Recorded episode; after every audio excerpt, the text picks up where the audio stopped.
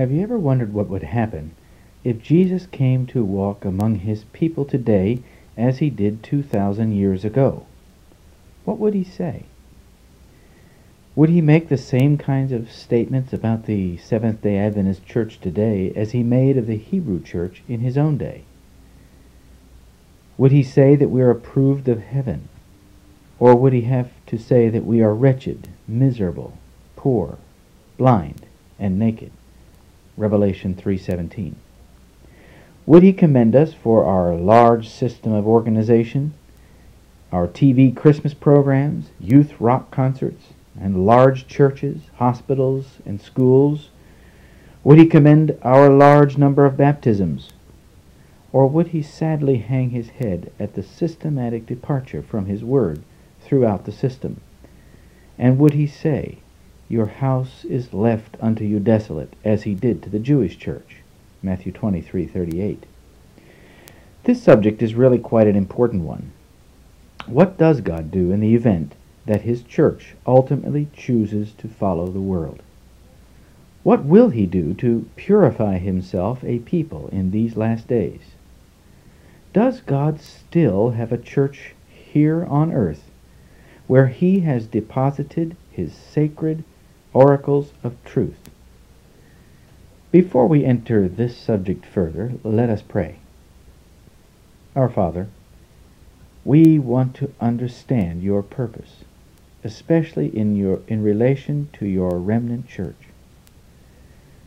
The confusion and apostasy around us in our own beloved church is making us so sad. Please give us answers Help us understand your plans for your church today and how we can know who is your true people. We pray in Jesus' name. Amen. Have you ever heard anyone say, Don't worry about the church. We have to just trust our leaders. God will take care of them and the church. In other words, keep silent. Don't make trouble for anyone. Go along with the status quo. God will eventually take the reins in his own hands. The Bible and the spirit of prophecy are replete with examples and admonitions showing why faithful souls should raise their voices in protest of open sin and apostasy. But have you ever heard anyone say, the SDA General Conference is now Babylon because of its apostasy, and that it is no longer the depository of God's truth, and that it is time to come out and go somewhere else. How can we know if the SDA church is still God's church, and if it is still the depository of His sacred oracles? In order to understand God's purpose for the SDA Conference Church, we must go back in time and review how God handled the sacred oracles that He entrusted to His churches in the past when He actually changed churches. The sacred oracles are those teachings and understandings that are handed down from one generation to another about God, the unseen realities of the supernatural, they also provide a system of spiritual guidance for each successive generation. The sacred oracles provide instructions for worship and faith and daily life. They also give prophetic revelations of the future and often reveal characters of men and institutions. Spiritual vitality depends on how the sacred oracles are treated. If they are respected, and followed, there is growth. If they are not respected, there is a loss of spiritual power. Do you respect and obey the sacred oracles that God has given to his remnant people? Every religion in history has its sacred oracles. Pagan oracles were usually mystical stories and legends about gods and goddesses. These legends express their own ideas about the world, the universe, and things unseen. Worship centered in rituals and would either appease the gods or ingratiate them to the worshippers. The oracles were reverently regarded They were followed and protected, even though not written down. Pagan oracles are quite opposed to the worship of the true God because they are the ideas of merely human minds. And when brought in contact with the oracles of God through His church, they created conflict and strife, such as the persecution of Christians under the Romans in the time of Nero, Diocletian, and other emperors. When Paul was in Ephesus, the Ephesians listened to him, but the silversmiths, who were profiting by the pagan superstitions, let out in a riot when their income was threatened by Paul's teaching. They stirred up the people to defend their pagan oracles, including the goddess Diana. See Acts 19. Islam also has its oracle called the Quran. The Quran provides Islam with guidance concerning life and worship. The Quran also conflicts with God's oracles, and when brought in contact with them, it also creates strife. Islam despises Christianity and considers it an invalid system of understanding and of worship. Persecution and oppression of Christians in Islamic countries is known to almost all. But these are all counterfeits. God, in His wisdom, has provided His people with the true sacred oracles. They originate from His mind, not man's mind. He gave them to Adam and Eve, and they handed them down verbally to their children and their children's children, right down through the patriarchal age of Abraham, Isaac, and Jacob, all the way down to Moses. They included his moral law, instruction on how the world came about, and instruction on how to understand and worship God. These sacred oracles were to be respected and reverently treated by following their instructions. When Israel became a great nation down in Egypt, God brought them out with a mighty hand and restated the sacred oracles, especially his law at Mount Sinai. These laws were written on tables of stone and were to be protected and revered and honored and most of all obeyed. Moses also wrote five books of sacred history that tell of God's dealings with his people. These also became part of the sacred oracles, as did the writings of the prophets and kings and the rest of the Old Testament later on. The Hebrew canon, or the Torah, was developed over a period of time. The rabbis were very careful to protect these sacred oracles and keep them from being corrupted. They were to teach them faithfully to Israel, and the people were required to obey them. With extreme care, they copied and protected the Hebrew scripture text so that it would not have any errors or be damaged. But Israel strayed from God's revealed will. At first, there developed a growing apostasy in the church by certain leaders and members. But eventually, as one king after another led all Israel into error and deeper idolatry, it became so widespread that the whole church was in apostasy. God eventually punished the whole nation of Israel by sending them into captivity to Babylon. While in captivity, Israel was still God's church, the depository of his sacred oracles. It did not become Babylon of course, there were some that got comfortable in Babylon and even absorbed the ideas and principles of Babylon. They had become part of Babylon. But when God told his church to go out of Babylon and rebuild Jerusalem, he was asking them to separate themselves from Babylon. But some refused to go, for they had become part of Babylon. God had sent his church into Babylon to reform her not because he had rejected her. He called her out when it was time to give his people another opportunity to obey the sacred oracles loyally. Do you think we may have among us those that are so comfortable in this world that they will not come out and be separate spiritually? You see, God is calling you and me to become holy and distinct how tragic that so many Adventists are caught up in worldliness and are captivated by Babylon's enchantments. There is an important distinction to be made here. There's a difference between those that reject the oracles, like Cain, Nimrod, the builders of the Tower of Babel, etc., and those that struggle with sin and must overcome their faulty traits of character.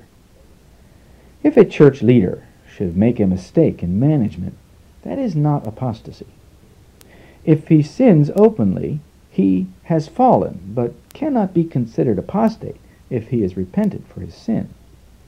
It is when he persistently refuses to bring his open life into harmony with the Bible that we consider a person in apostasy. Or when he continually preaches and teaches things that are not in the Bible, or distorts the things that are, and misleads the people. This is a man in apostasy. How can we tell if a church itself is in apostasy? How can we tell the difference between apostasy in the church and the church in apostasy? We can say that there is apostasy in the church when there are those in leadership positions, for example, who do not lead a godly example or who leads some individuals or some institutions of the church away from God's truth and right principles. The church has good and responsible biblical ways of dealing with apostasy in the church, if she will use them. Tragically, she has not. But when the apostasy is limited to some individuals, or if only a small part of the church is involved, we cannot say that the church logically, as a whole, is in apostasy. Only that there is apostasy in the church. However, when a large body of leaders and laymen lead virtually all the institutions of the church, whether educational, health, publishing, and even ministerial institutions astray, and also many people, and persistently lead these institutions in the opposite direction from God's clear, revealed will over a long period of time, we can then say that the church itself is in apostasy. When committees and boards continually do not consult God's word in making decisions, or ignore the plain counsels of God in the sacred oracles when making those decisions, and continually lead their respective institutions in the sparks of their own kindling, they are classed as being in apostasy. Now, this is from a human perspective, and it's from as much as the human eyes can see. God, of course, reads the heart, and that means that he may understand things a little more clearly than human beings do. And so we have to allow for some difference in the way human beings see things and the way God sees things. But remember that just because a person in leadership, or even a layman, makes a mistake or commits a sin, this is not apostasy of the church, it is apostasy in the church. But many people confuse this point. Listen carefully. They think that those leaders who are persistently leading their institutions or ministries away from the revealed will of God, disrespecting the sacred oracles, and going their own way, are merely making a mistake. And that faithful souls should not point this out, uh, for this would be criticism. And this is not the case. When leaders refuse to follow God's counsel and ignore it and go their own way, leading out in false teaching and practices, it is not criticism to point that out and plead for reform. Let us think for a minute about John Harvey Kellogg. He did not merely make a mistake after the fire at his Battle Creek sanitarium when he rejected the counsel of Ellen White to build the sanitarium small decentralize it, and disperse the resources all over the country. He deliberately chose to reject that counsel. He even was deceptive with church leaders and with Ellen White and built his sanitarium larger than before, like many of our hospitals today. And this eventually led the Battle Creek Sanitarium into apostasy and right out of God's church. And today, our hospital system has largely followed in this fine tradition of rebellion and has ignored the counsel of God in the sacred oracles, and now they are being joined with Catholic hospitals and Baptist hospitals, etc., in an effort to save them from financial ruin. How on earth will they ever be in a position to give the last warning message while entangled in such alliances? Such unholy alliances? There's no way. They are in apostasy, and quite rightly they should not bear the name Adventist. So are our schools, publishing houses, and ministerial organizations. Which ones are even attempting to follow the sacred oracles? This is not a mere moral lapse or a mistake in management, as bad as those things might be. It is much worse because it involves the whole church in a direction that leads to its destruction and the loss of its mission. Does our beloved church merely have apostasy in it, or is it actually in apostasy? By the way, being in apostasy is not the same thing as being part of Babylon. That's another common mistake. They're two quite different things. A church may be in serious and rebellious apostasy, but not actually become Babylon. This was the case with Israel. Unless God transfers the sacred oracles to another church, it is still his depository of truth. You see, it is God's purpose to get men and women to be loyal to his sacred oracles. And because God does not force you to do this, it is not an easy task, as you probably know from your own life. So God is practical. He is not going to give up on you or his church without great long suffering and patience. I'm so thankful for that, aren't you? He is not going to reject his church until he has given it every opportunity possible to repent and return, or without going to great lengths to confront the apostasy of his people. And this may take a frustratingly long time. Remember, God is not on a human timetable. God's true people must come up to the help of the Lord, to speak up, protest false teaching and the lowering of standards, hold church leaders spiritually accountable. Faithful souls are the one are one of the tools that God uses to confront apostasy. But if they join the conspiracy of silence, that only makes the problem worse, and it extends the process. Let us also not be like Jonah and get angry with God when he does not meet our expectations. After their return from Babylon, the Hebrews were determined not to wander after the gods of the other nations anymore, but the leaders isolated the church from the nations around them. They lost their witness. They developed so many restrictions and rabbinical laws that they eventually had their own church manual. Their sacred oracle was the Torah, or the Old Testament, but their church manual was the Mishnah. As the Hebrews elevated the Mishnah higher and higher in importance and authority, they lowered the sacred Torah in its authority until eventually the law and the Torah had little influence on them. This is always what happens when you place the church manual higher in authority than the Bible. Do you think we're in danger of doing this today? The Hebrews also misapplied the prophecies of the Torah about the first coming of Jesus, and they didn't recognize the Messiah when he was among them.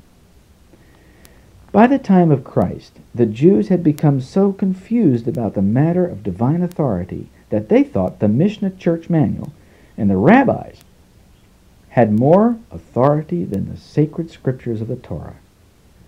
Jesus came to sort out the confusion of this and separate the sacred oracles from the common ones. Do you remember some of his statements? Listen. Thus have ye made the commandment of God of none effect by your tradition. Ye hypocrites, Well did Esaias prophesy of you, saying, This people draweth nigh unto me with their mouth, and honoureth me with their lips, but their heart is far from me. But in vain do they worship me, teaching for doctrines the commandments of men. Matthew 15, 6 through 9. Here is another. Ye have heard that it was said by them of old time, Thou shalt not kill, and whoever shall kill shall be in danger of the judgment. But I say unto you, that whosoever is angry with his brother, without a cause, shall be in danger of the judgment. Matthew 5, 21 and 22. And here is yet another. Ye have heard that it hath been said, Thou shalt love thy neighbor, and hate thine enemy. But I say unto you, Love your enemies, bless them that curse you, do good to them that hate you, and pray for them which despitefully use you and persecute you. Matthew 5, 43 and 44. In these statements, Jesus was directly contradicting long held maxims and traditions of church leaders. Do you think they appreciated Jesus and his self supporting ministry for the things he said and, Uh, these things and other things? Listen to the words of Ellen White. I quote But the Jews had exalted the forms and ceremonies and had lost sight of their object the traditions, maxims, and enactments of men, hid from them the lessons which God intended to convey. These maxims and traditions became an obstacle to their understanding and practice of true religion. And when the reality came, in the person of Christ, they did not recognize him or in him the fulfillment of all their types the substance of all their shadows, they rejected the antitype and clung to their types and useless ceremonies. Christ Object Lessons 34 and 35. Do you think we are in danger of not recognizing Christ today in the form of His Holy Spirit by elevating the church manual above the Bible's authority? Here is an important statement. I quote, only those who are living up to the light they have will receive greater light. Unless we are daily advancing in the exemplification of active Christian virtues, we shall not recognize the manifestations of the Holy Spirit in the latter rain. It may be falling on hearts all around us, but we shall not discern or receive it. Testimonies to Ministers 507. How are we going to live up to all the light? if we disrespect and ignore the sacred oracles from which the light comes. Just as the Jews did not recognize Christ when he came, so can we miss recognizing the Holy Spirit. If we place our opinions above the Word of God, we begin to think that we don't need to fulfill all of God's requirements. And soon we have our own twisted ideas of what God's requirements are, and we will miss the latter rain because we are not preparing our characters to receive it. And not only that, we will miss out on eternal life. Those that teach that it is not important to overcome sin through the grace of Christ, that Jesus was even our substitute obedience, are teaching the people in the best way calculated for them to miss the latter rain and miss eternal life. Could we be so busy pretending that the Holy Spirit is with us in our dancing music, our so called Holy Spirit retreats, our celebration services, and charismatic preaching, and at least in one case, tongue speaking, that we won't even recognize the true Holy Spirit when he manifests himself among those that are sorrowful for the solemn assembly, Zephaniah 3:18, and among those that weep between the porch and the altar, Joel 2:17. I tell you, unless we are burdened for the lost souls in our church and for the rebellion and apostasy that is rampaging through its corridors, unless you and I are crying out to God over the sins of his people, we will not participate in the outpouring of the latter rain. Ask God for a burden for those very souls that have made you heartsick over their apostasy and angry at their determined rebellion. You must not ignore that responsibility. You never know when there is a Nicodemus among them. You never know how many priests will become obedient to the faith under the power of the latter rain. You may not be able to attend their celebration assemblies or rock concerts. You may not be able to worship in their apostate worship services or camp meetings. You may have to start a home church, but you must weep between the porch and the altar, and you must sigh and cry for the abominations that are done in the church. Or your own soul is in danger of not being sealed. Read Ezekiel 9 4 carefully. Note that only those who cry and sigh for the abominations will be sealed. Ellen White makes this astonishing statement about this passage. I quote, Mark this point with care. Those who receive the pure mark of truth wrought in them by the power of the Holy Ghost are those that sigh and cry for the abominations that be done in the church. Their love for purity and the honor and the glory of God is such and they have so clear a view of the exceeding sinfulness of sin that they are represented as being in agony, even sighing and crying. Third volume of the Testimonies, 267. Are you in agony over the sins of the church? Do you sigh and cry whenever you hear about some new abomination brought into God's church? Or do you rejoice in the fall of your brothers and sisters? Or maybe you are just passive. These things will prevent you from being ready to receive the latter rain. We need the experience of sighing and crying to God over the sins of others. Whenever a church elevates the authority of the church manual, it automatically lowers the authority of Scripture. That is why in the Roman Catholic Church there is so much reliance on traditions instead of the Word of God. They have elevated tradition, so they say, on an equal plane to Scripture. But in reality, they have placed it over Scripture. Do you think there's a danger that Seventh day Adventists will elevate the authority of human rules over the Word of God? Most certainly. By making the church manual the basis of decisions and plans, we can actually restrict the Holy Spirit to work His will and in His own way. By gradually raising the church manual in authority in administering the affairs of our church, we have gradually lowered the authority of the Scriptures until imperceptibly we have replaced them with man's ideas and plans, while still thinking of them as if they are God's ideas and God's plans. Ellen White makes a most interesting statement, and I quote, One sentence of Scripture is of more value than 10,000 of man's ideas or arguments. Isn't that something? Let me say it again. One sentence of Scripture is of more value than 10,000 of man's ideas or arguments. That is from 7th volume of the Testimony, 71. Just think about that statement for a minute. What is most important for you? Is it the Word of God? Or are you more concerned about what other people think? Do you want to follow only the principles of Scripture? Or do you first think about how you can follow the teachings of man, the plans of man, and the devisings of fallible human beings? We must take God at His word and submit to God's way as revealed in His word. Of course, we should cooperate with other faithful souls in winning others to the truth but the Word must be the primary authority.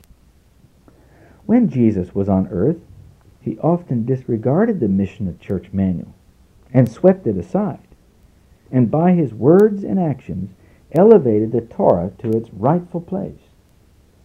This was what he had to do in order to help the people recognize him. Naturally, this made the rabbis and other church leaders quite upset and angry with him. But he had to do it to place the Bible or the Torah back in its proper place of authority. Listen to this from Desire of Ages 611 and 612. Through their reverence for tradition and their blind faith in a corrupt priesthood, the people were enslaved. These chains Christ must break. The character of the priests, rulers, and Pharisees must be more fully exposed. Do you think we may have to do that again? We can't just go along with error in doctrine or practice. That would be wrong. But if we are like Jesus, speaking up will lead to us being treated in much the same way as he was treated. It actually happens that way these days to those who oppose the onrushing torrent of rebellion to God's word. Jesus said that they, what they have done to him, they would do to his followers. If they have persecuted me, he said, they will also persecute you. John 15:20. See also Luke 6:22. At the time of Christ, the Jewish church was the depository of the sacred oracles. It was still the place to which God had entrusted his truth, though not for many more years. Jesus still offered opportunity for the church leaders to lead out in repentance. He still gave them the choice as a church to accept him as the Messiah. But finally, they sealed their rejection of Christ, and God had to remove them from being the depository of his sacred oracles. They were no longer his church.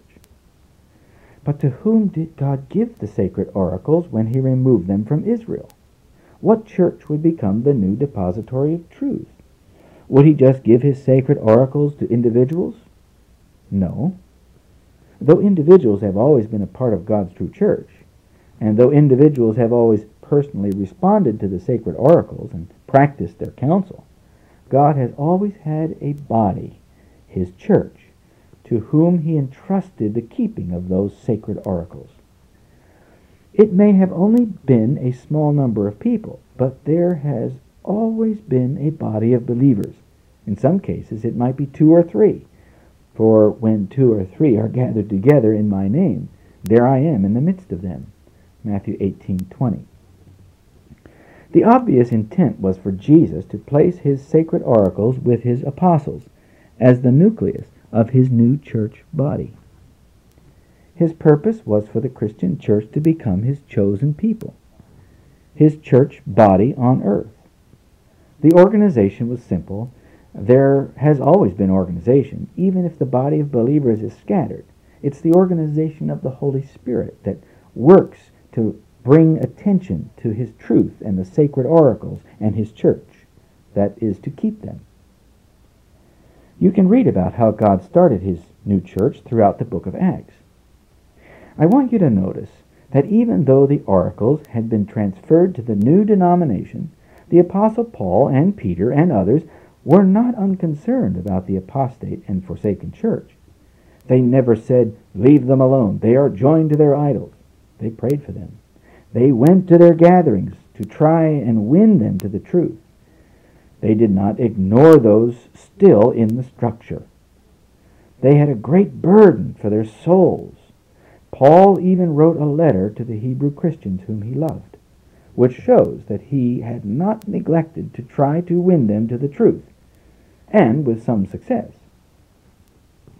Whenever a church is rejected and there is to be a new church, the new church must of necessity become the new depository of the sacred oracles.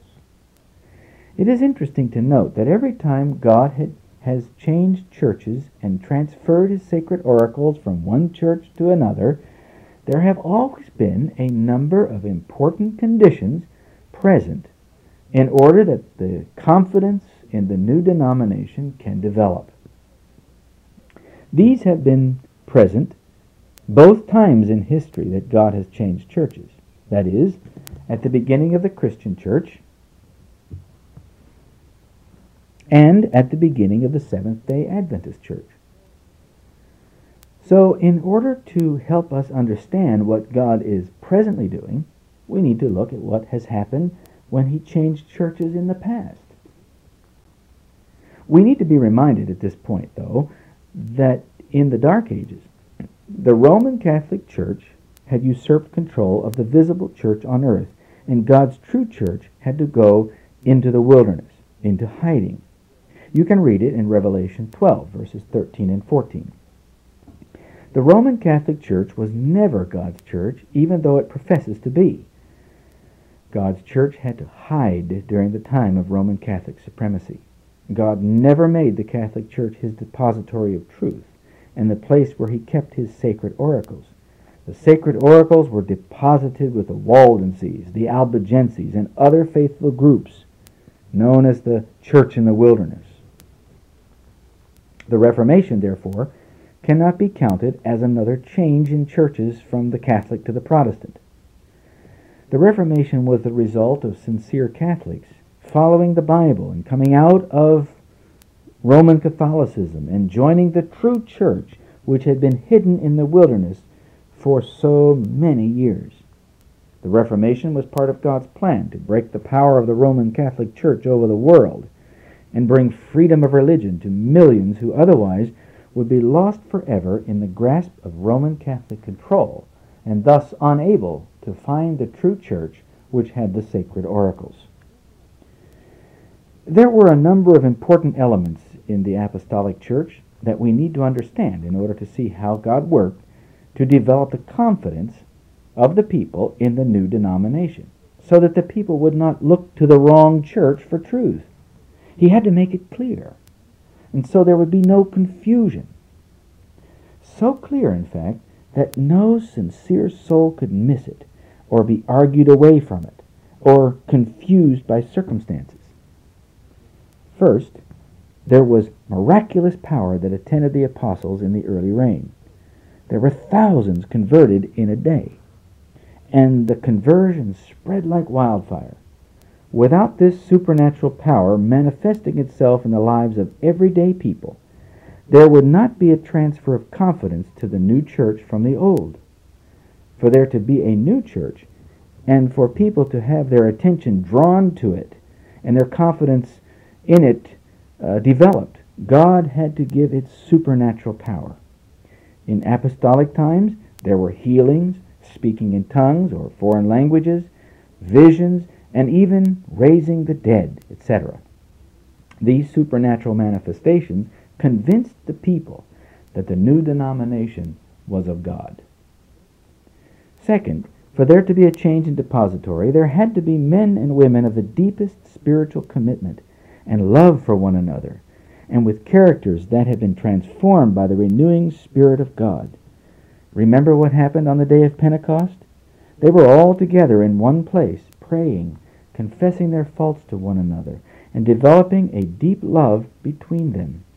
In order for there to be the outpouring of manifest spiritual power of the Holy Ghost, there had to be deep unity and personal commitment one to another.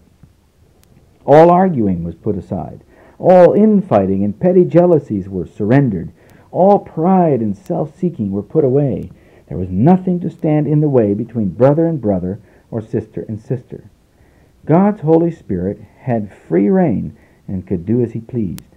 Without godly, consecrated, and earnest men of character in charge of the movement, it could not gain the confidence of the true hearted people. So God laid the groundwork by training eleven men to be that kind of character. Later, one more was added to make up the twelve apostles. A third condition that is necessary for a transfer of depository to a new church was the deep study of the Word of God. In the early church, the Old Testament canon was the focus of their study along with the life of Christ. In order to understand more of the meaning of the prophecies of the Messiah. How important this is for us today in preparation for the latter rain, to know the prophecies of Christ's second coming. Fourth on the list of necessary criteria for establishing a new church is the history of an extended confrontation with the apostasy of his people prior to God's rejection of their church as his depository of truth. God went through quite a few steps in the process of warning Israel before he finally rejected them as his people. There were the repeated and frequent warnings of the prophets. There were confrontations such as Elijah on Mount Carmel. There was the temporary captivity to Babylon and the final servitude to Rome. There was also the manifestation and miraculous work of Christ and the apostles. These all clearly pled with God's Hebrew church, the existing depository of truth, to return and reform her ways. There is yet one final important characteristic that was present when God changed churches and made the Christian church his depository of truth. Up until the time of the apostles, the sacred oracles involved the Old Testament canon only. There had been additions made to the five books of Moses, such as the books written by the prophets and kings and others of Israel. But in conjunction with the change in church came a major expansion in the sacred oracles. There had to be books added to the sacred scriptures because there was a new environment, a new church, and it needed inspired guidance and prophetic enlightenment to meet its present needs and challenges. This would greatly increase the confidence of God's true people in the new denomination and point them in the right direction. Why was it so important to add more to the existing inspired sources? The apostles pointed to Christ as the object of the already established canon of the Old Testament, which demonstrated their loyalty to the existing oracles of God. But without inspired guidance geared to its specific circumstances, the new church would falter and would be unclear in its mission. The new church needed to have the confidence of its members that this is the new depository, and the expansion of the sacred oracles would provide them with an anchor to help them establish themselves in the truth and in the church. As the apostles sent letters and copies of their gospels to the churches, the churches respected and protected them as instruction from God. Why? Because the apostles who were so obviously and manifestly controlled by divine power were viewed by these people as messengers of God, their letters were considered to be God's message, just for them, to strengthen them for the ordeal of trials they would face. The new denomination also needed specific divine counsel to give them that distinctiveness that would distinguish the new church from the previous Jewish church, which had not been given these additional sacred oracles. Later on, as persecution developed, these letters had the additional importance of being the anchor of their faith, for which they might have to suffer much, or even give up their lives. These new oracles were preserved, studied, and read in the churches from Sabbath to Sabbath in order to help the people understand the principles of the gospel and God's purpose for their lives. Incidentally, the way Roman Catholicism took over was by twisting the sacred oracles to promote their ambitious agenda. The true church had to flee into the wilderness, and with her she took the uncorrupted truth, the sacred oracles, into hiding. Now let us look at the Millerite movement and the beginning of the SDA Church. When God changed churches in the 19th century, he left the Protestant churches and centered his truth, his sacred oracles, in the Seventh day Adventist Church, making it the new depository of his sacred oracles. God had confronted the Protestant churches with their apostasy by the work of the Anabaptists, the Puritans, the Wesleys, and others, and now by the work of the Millerites. And in many other ways, he had given them opportunity to step out into the light and move forward. But they chose to stagnate and not advance with advancing truth. Eventually, God had to let them go. Again, the necessary characteristics were in place to develop confidence in God's new church. There were great manifestations of the Holy Spirit. There was power in the preaching. There were healings, prophetic visions, and other clear evidences that God was behind the movement, just like in apostolic times. Again, spiritual giants were men and women who led the movement. They confessed their faults one to another. They put away arguing and disunity. They had an earnest love for souls, and they came closer and closer together so that God, who was directing the movement, would be able to use them as he saw fit. There was a deep and earnest study of the Word. In the Apostolic Church, the emphasis was on the fulfillment of the prophecies related to Christ's first coming while the Millerites emphasized the fulfillment of prophecies related to Christ's second coming. These men and women were deep Bible students, and their spiritual experience revealed their maturity. They knew where they stood, and they could prove it by the Bible. Can you prove from Scripture that you are part of the remnant?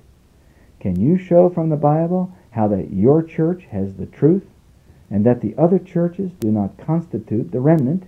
And that they don't have present truth? Finally, in order for there to be solid confidence that the Seventh day Adventist movement was of God, there was again to be an expansion of the sacred oracles.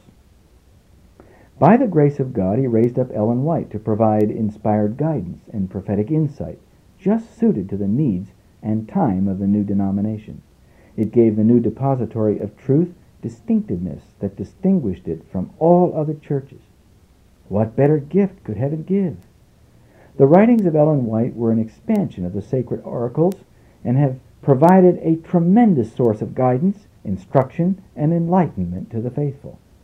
By rejecting the counsel of Ellen White, the liberals among us are in essence denying one of the keys to what makes the Seventh day Adventist Church the depository of God's sacred oracles. That is why often those who reject the spirit of prophecy end up leaving the message. Can you imagine how God feels about the rejection of the spirit of prophecy by his own church after heaven has put so much energy and resources into making it what it is? What a tragedy. Whenever God has changed churches in the past, there have been identifiable characteristics that were present in order to draw attention to the new church and to build confidence in it. Do you think God will raise up another church before the latter rain and before Jesus comes again? If he does, he will have to somehow develop the confidence of faithful souls in the new denomination. He will have to build it up by using men and women that have an earnest love for souls and for each other, men and women who are deep Bible students, he would have to make it evident that the new denomination is supported by supernatural events that would make it obvious that the new movement is of divine origin, so there wouldn't be any confusion. Wouldn't there have to be miracles, visions, healings, and other forms of miraculous intervention? And of course, it would be essential for there to be an expansion of inspired counsel, the sacred oracles, for the guidance counsel, and insight of the new denomination, just suited for its specific needs. Those who chose to reject the new denominations of the past, or rather the new depositories of truth, and keep to their old religion, had to overcome two huge obstacles in their rebellion to the Spirit of God. First, they had to reject present truth based on clear scriptural research. Second, they had to reject as fake the obvious manifestations of the Holy Spirit, including the additional oracles. I am troubled when I see some claiming that God has changed churches again without providing supporting evidence that he is actually doing so. If he has changed churches, who then is the body of Christ which has become the depository of sacred oracles? God has to entrust them somewhere. He cannot merely entrust them to individuals, as that would never accomplish his purpose of revealing himself through his body, his church. Are those teaching this trying to say that their independent body has become the depository of sacred oracles? If so, where is the evidence of the supernatural power as that which attended previous transfers of depository? Where are the consecrated men and women who have turned from their infighting and clamoring for power and attention? How do they know that God has truly given the GCSDA all the time and opportunities possible to repent and reform?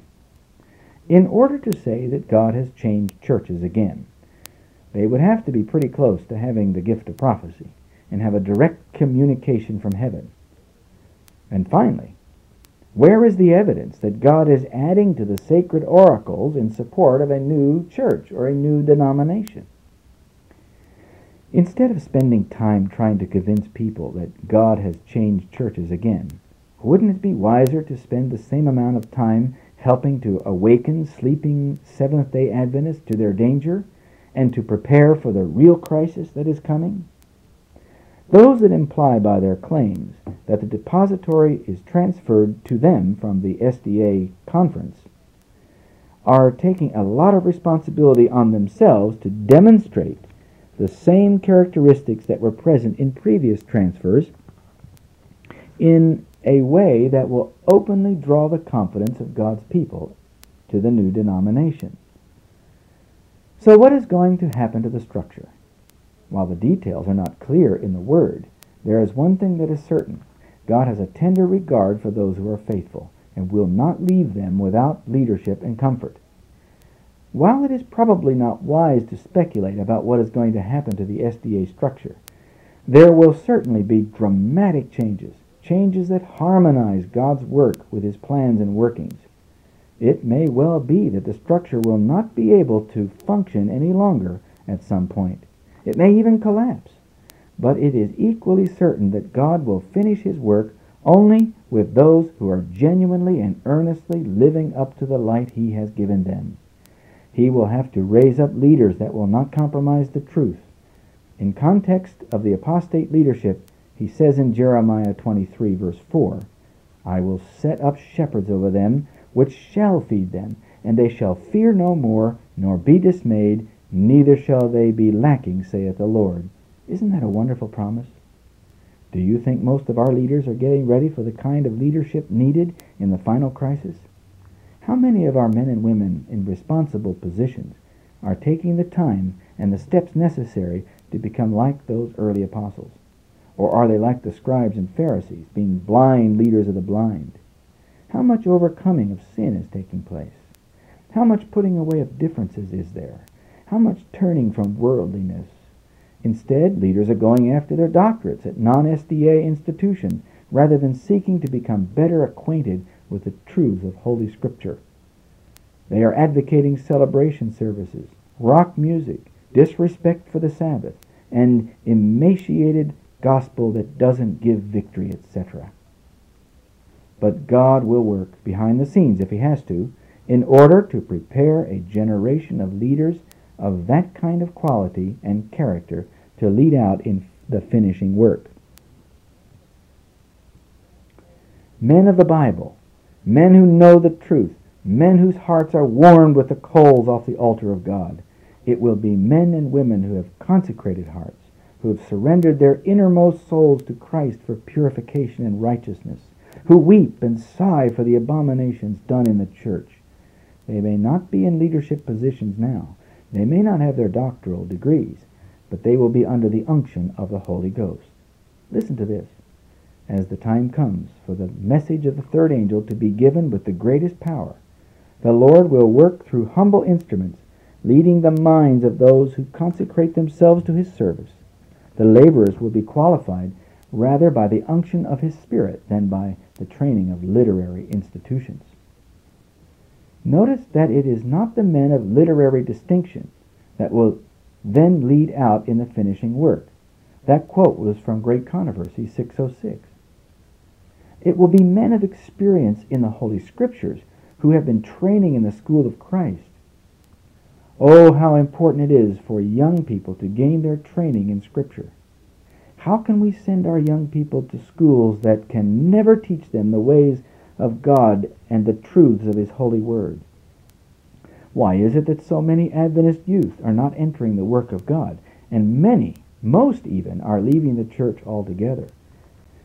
Could it be that we are sending them to schools with the Adventist name only, where they are being trained to be skeptics with no experience in vital truths?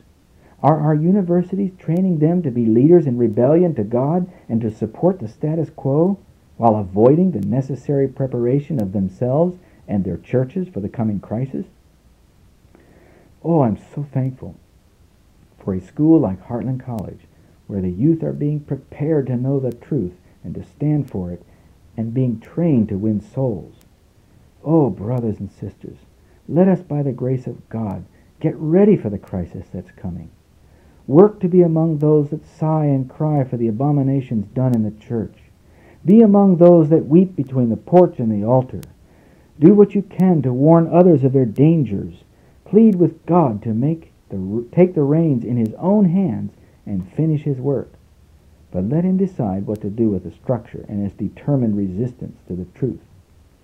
No, you don't have to be a member of the GCSDA structure to be saved. There is a place for wisely managed home churches or self supporting churches. And it's not necessary for you to send the money which God has entrusted to you into corrupt channels. And it's not necessary to justify a self supporting church on the basis that the GCSDA is now Babylon. There are other good reasons for that. But let us pray. Let us witness. Most importantly, let us prepare ourselves for spiritual maturity and leadership when God especially needs us in the coming struggle, when the structure is swept away or is no longer able to function. Oh, don't forget to witness your faith to others, and let us do all we can to uphold the truth and oppose apostasy. God bless you and keep you, is my prayer. Our Father, we thank you for your love for your people. Thank you that you have given us your sacred oracles. Oh, please help us to prepare for the coming crisis and help us to be faithful to your truth. In Jesus' name we pray. Amen.